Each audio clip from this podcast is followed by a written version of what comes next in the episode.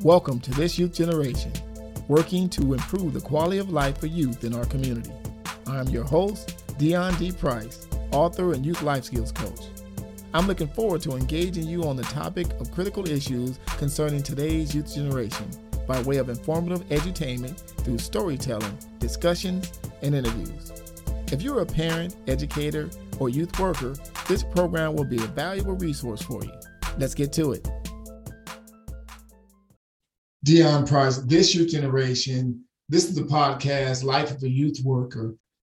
This episode is based on a column that was recently published. The column talks about a virus more deadly to our youth than COVID 19. What is that virus? The virus of hate, rebellion, and violence is much more dangerous to our young people. It's an influence that's causing deadly consequences, and it's so prevalent that it's the biggest threat to the well being of today's youth generation, in my opinion. However, just like the medical industry, the medical virus, a vaccine will mitigate the effects of this virus. We should approach this virus that inflicts youth in the same manner that the medical industry approaches COVID 19, this virus has caused a worldwide pandemic. How do they do it? According to the CDC, the Center for Disease Control and Prevention, this is how vaccines work. The medical community and scientists develop vaccines by inserting antivirus elements that strengthen the immune system against the virus. Our immune system once it's injected, our immune system recognizes this harmful element and recognizes that it doesn't belong there and begins to build an immune response and antibodies. Our immune system recognizes that the harmful element doesn't belong there and begins to build an immune response and making antibodies. At the end of that process, our bodies have learned how to protect against future infection, right? Makes sense, right? Once a person is injected with this vaccine, if the person is exposed to that deadly virus, then the effect of that virus is minimal because the immune system recognizes it and it attacks it before it causes any damage to the person. Likewise, this virus of ill spirited influence affects the youth in a way that it affects their ability to make rational decisions. It blurs their vision, clouds their judgment, it limits their ability to see clear and present danger, making them extremely vulnerable It's similar to a broken compass. Magnetic interruptions can cause a compass to defect and not work properly. Magnetic interruptions can easily disrupt the compass, causing inaccurate reading. This disruption can cause a young person to get lost and could head them in the wrong direction. Most of the youth start out on the right track with proper guidance and parental influence and parental love from their loved ones. They develop a sense of what is right and wrong they have a measure of empathy and some level of moral and ethical discernment. But then this virus comes. This influence infiltrates them just a little bit. They get it from all angles. And unfortunately, their youth and lack of maturity renders them extremely vulnerable to these negative influence or this virus. These negative influence or this virus are conveniently transmitted through the airwaves by way of what? Social media, streaming services, and other media platforms. What makes this virus so deceptive and hard to detect is because it's often disguised as entertainment, right? There's several interesting terms in the definition of entertainment. One that particularly stands out describes entertainment as a diversion or a temporary occupation of the mind or possession. Imagine how much time our young people are spending allowing their minds to be possessed or occupied by this ill spirited influence. Uh, make you think, right? Now let's consider the amount of time in each day our young people are spending absorbing entertainment that is more than likely delivering those small dosage or large doses of that ill-spirited influence and virus. What are these harmful elements of this virus of influence that's hurting our young people? Here are a few: hate, violence, addiction, rebellion, envy, unhealthy sexual desires, disobedience, impulsiveness, and ignorance. These influences are filled with these messages in their entertainment, in their music, in their social media posting, every in every aspect. So we should create a vaccine in a sense that will protect them In order to create a strong defense system against this virus, we need to understand what is effective so that we can protect those who are exposed to it. So, what protective elements would be in this vaccine for youth? What would you put in it? I start with love, loving parental guidance, mentorship, strong values, self control, discipline, thinking ability, and human compassion. This vaccine should be injected on a daily basis into the minds of our young people by their parents, loved ones, mentors, anyone in their capacity that cares about their well being. Just like this negative influences is reaching them on a daily basis from all aspects, we need to be just as vigilant and just as diligent and just as persistent to planting some positive messages to counter this negative energy that they're getting. The method of delivery is by simply communicating with them on a regular basis. In other words, strengthen their immune system by inculcating your influence on them. According to scripture, Deuteronomy 6 7, so the scripture says, and you must inculcate them in your sons and speak of them when you sit in your house and when you walk on the road and when you lie down and when you get up. End quote. So, in other words, the scripture saying you need to be the main influence when your child, when they get up in the morning, when you're in the house, you need to be there in their morning, their noon, and night, over and over again. That word inculcate means repetitively sending information on a regular basis over and over again. Inculcate. We inculcate repetitively these messages to counteract the negative elements that cause them harm. And that's exactly what the negative influences are doing. Can you imagine how many times your kids hear the same songs and watch the same shows and get all this, this misinformation in social media? They're getting that on a regular basis, inculcating the negative. So we need to counter that by inculcating some positive things. See, in this generation is very different than our generation. Wow, we didn't have a choice we had to listen to whatever the hell our parents was listening to on that big old raggedy component set. Some don't know what a component set is. Big old large wooden thing, looked like a coffin. That's what she played music on. We had to listen to to uh, James Cleveland, you know, uh, Al Green, Marvin Gaye, Stevie. We listened to whatever the heck she would listen. We didn't have a choice. So she put her influence. Nowadays, these young people now, they put their ear pods in and you don't know what's in their head right? They're in your cars, they they they everywhere they go. They, they don't even have your influence on them or your music or your entertainment. We can't even influence our young people uh, pass it on our version of wholesome entertainment. They listen to all that ill-spirited stuff. Ain't no telling what is being put in their heads in those ear pods. When you're in the car with me, you listen to my music. My music, my car, take those things out your ear. You listen to whatever I'm listening to. Mint condition, Luther Vandross, good soul music, good for the spirit. this is my time to give you a little bit of influence. I'm going to be the program director. You have to be the program director in your homes again. You're the boss of the household. When you're in your, the only environments we can control is our homes, our cars. Once they leave our, our presence, have mercy. Ain't no telling what they're going to get. You can control the environment of your household. So that's our opportunity to filter out some of that negative, ill spirited influence in your own homes. I'm just saying. I tell my young people, particularly those who live in my household, my very own, and those around me who I'm who I'm I'm helping to mentor, anybody in my circle, any young people. When you go somewhere, take me with you, particularly my own sons and my own offspring. Take me with you when you go somewhere. Obviously, I don't mean that literally and physically. I mean, take my presence with you. Whenever you go somewhere, son, take me with you. Take my influence. What would my dad do? What would my father say in this situation? How would he handle this situation? What would Coach D do? What would my mentor do? What would how would he say about what would he advise me to do? Take my influence with you whenever you go somewhere. Hopefully, your influence will cause them to make better decisions, even when you're not in their presence. That's the influence we want to have on our young people. Whether you're a parent, a youth worker, or mentor, they will consider your advice and influence when they make decisions, ideally. Okay, let's get some readers' feedback. Let's start with SK. SK reader from Fairfield says, Mr. Price, do you feel that sometimes you're wasting time on trying to compete with the influence of the youth and in a sense pissing in the wind, quote, end quote, thinks that this uh, approach uh, is a is a is, is a waste of time, is an is a no-win situation, trying to compete with the influences of the world in terms of getting our youth to do an about face or, or influence them in a positive way with all the negative influence.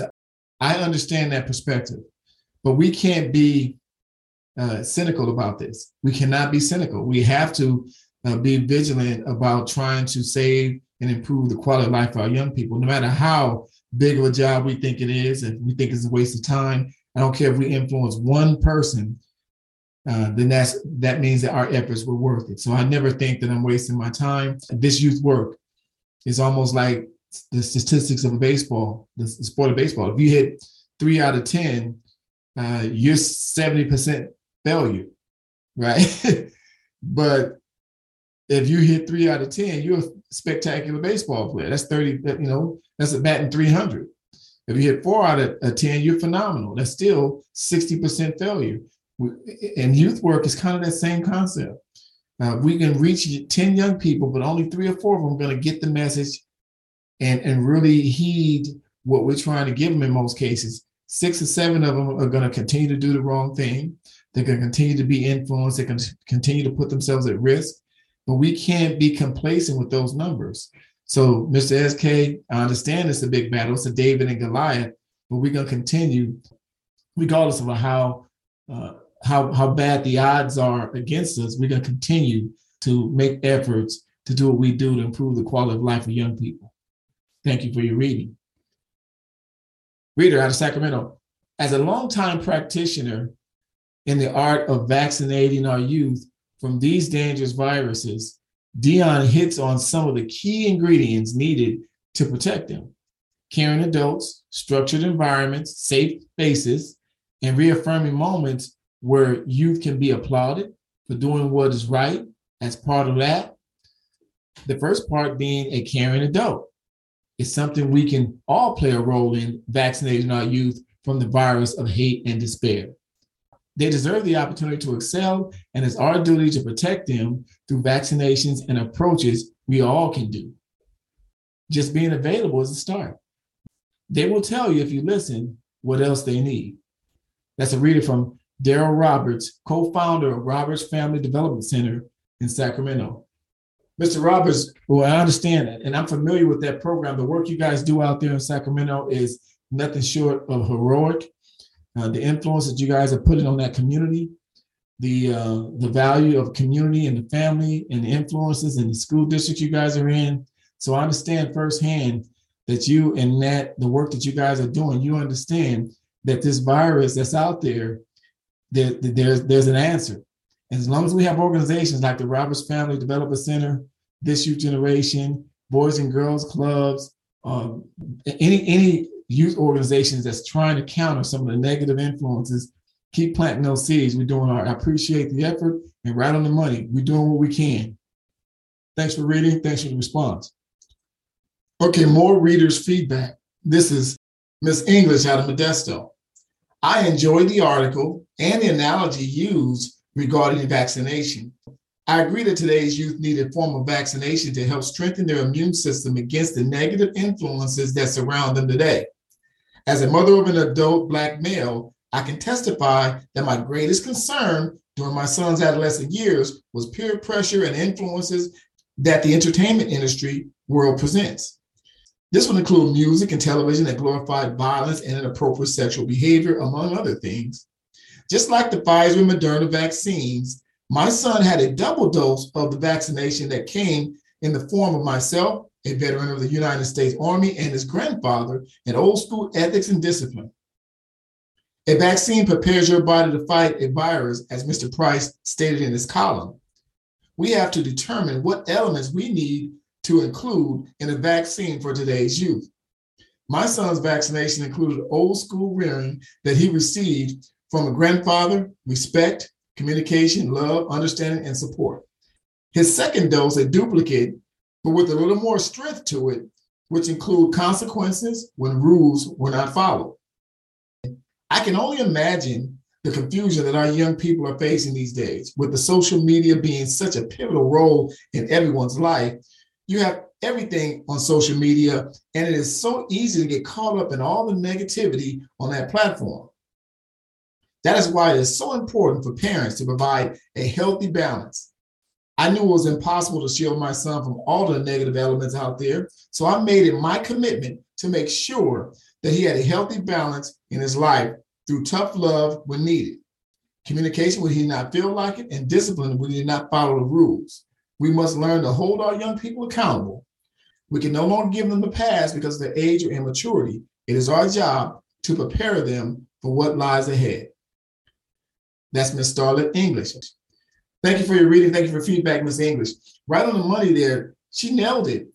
We, I like that double dose. Most young people need that double dose of influence from a mother and a father, or in this case, a mother and a grandfather.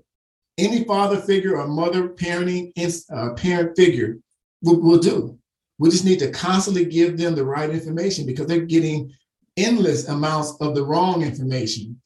They're getting they're getting different ideas of, of sexuality and morals and ethics and what proper language and respect is and what respect isn't. They're getting messages from the world and their influences and their entertainment that contradicts probably what the parent would allow or expect. So we have to continue to be consistent, persistent, inculcate them morning, noon, and night these ideas of morals, ethics, and principles. Let's get some professional perspective on here. This came from the Newport Academy, a youth rehab treatment center. In their article, they produced over the last decade, this theory has been borne out by a large body of research linking teenagers or youth who use social media with an increase of teen depression. Over the last decade, the theory has been born, and research has shown linking teenagers' use of media with the increase in teenage depression. These studies show that the frequency of a teen's use of social media has a clear correlation to their mental health. For example, in 2018, 14 to 17 year olds who use social media seven hours per day were more than twice as likely to have been diagnosed with depression, treated by a mental health professional, or taken medication for psychological or behavior issues during that last year the, the 2021 Common Sense Media Report is quoted this. Some experts argue that young people's use of social media is adding to their depression. Others that their depression leaves them so uninterested in other activities that they turn to social media by default. That's from the 2021 Common Sense Media Report. Journal of Studies on Alcohol and Drugs quoted this according to journals of the Journal of Studies on Alcohol and Drugs, many youth spend hours every day watching music videos in which positive visuals about drinking and smoking abound. Rather than the quantity of viewing, it is the degree to which youths immerse themselves in these music videos that enhance their beliefs that smoking and drinking and taking drugs have had positive consequences. Interventions that warn youths about the presence of substance abuse in music videos can minimize their influence, but youths highly connected with the music video content are especially resistant to those warnings, which means those warnings have no effect. The influence that they're receiving about those images are taking a paramount, is affecting them negatively. So, with this perspective, it puts it in perspective that there's a deadly or dangerous influence out there. The amount of sex, violence, and ill spirited influences that out there is taking a toll on our impressionable young people. So, again, we need to counter that with some positive influences, inculcate positive things as much as we can. Talk to your young people, give them perspective, talk to them about what you believe the right and wrong is about uh, influence, about healthy relationships, uh, de-escalation, the value of life, the perspective on money, drugs, uh, what's appropriate, what's inappropriate. We have to give it to them because they're going to get it one way or the other. They may as well get it from us, from you, the people who really care about their well being. Just a thought, just a message. This youth generation, life of a youth worker, Deon Price, just a humble servant trying to make a difference. Thanks for listening. Thanks for watching. If you enjoyed this program, download the podcast or subscribe to the channel. We appreciate your support.